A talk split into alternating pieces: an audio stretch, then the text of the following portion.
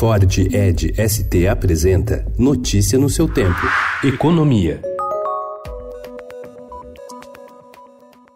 Passada a batalha da reforma da Previdência, que mudou a aposentadoria para os servidores públicos federais, governo e Congresso começam a traçar estratégias para forçar estados e municípios a também apertarem as regras para os seus funcionários. A proposta, que está sendo costurada pela equipe econômica e pelo deputado Silvio Costa Filho, presidente da Frente Parlamentar Mista ao Pacto Federativo, chamada de Lei da Responsabilidade Previdenciária, prevê estímulos para governadores e prefeitos que aderirem às novas regras da Previdência aprovadas na semana passada.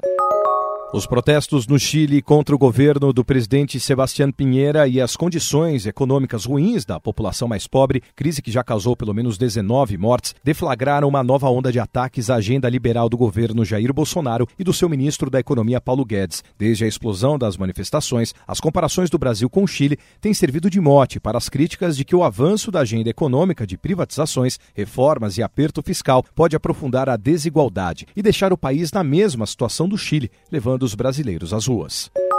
Quem chega a Pacataguarantã, cidade com cerca de 7 mil habitantes no centro-oeste paulista, parece voltar no tempo. Nas suas poucas ruas, o pequeno movimento de carros e pessoas em nada remete à modernidade dos grandes centros. Mas por trás dessa calmaria, há uma revolução em curso no modo de se criar bois, com fortes doses de alta tecnologia.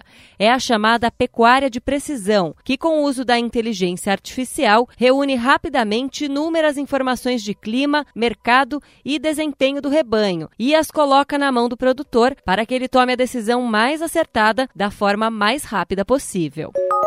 A empresa brasileira de pagamentos Stone vai se lançar numa nova área de serviços financeiros. A partir de hoje, a fintech vai oferecer uma conta digital aos clientes que já utilizam sua máquina de cartões. Desenvolvida há dois anos pela companhia fundada pelo carioca André Street, a iniciativa pretende atrair as pequenas e médias empresas e fidelizar os consumidores em torno das soluções da companhia. Notícia no seu tempo. É um oferecimento de Ford Edge ST, o SUV que coloca performance na sua rotina até na hora de você se informar.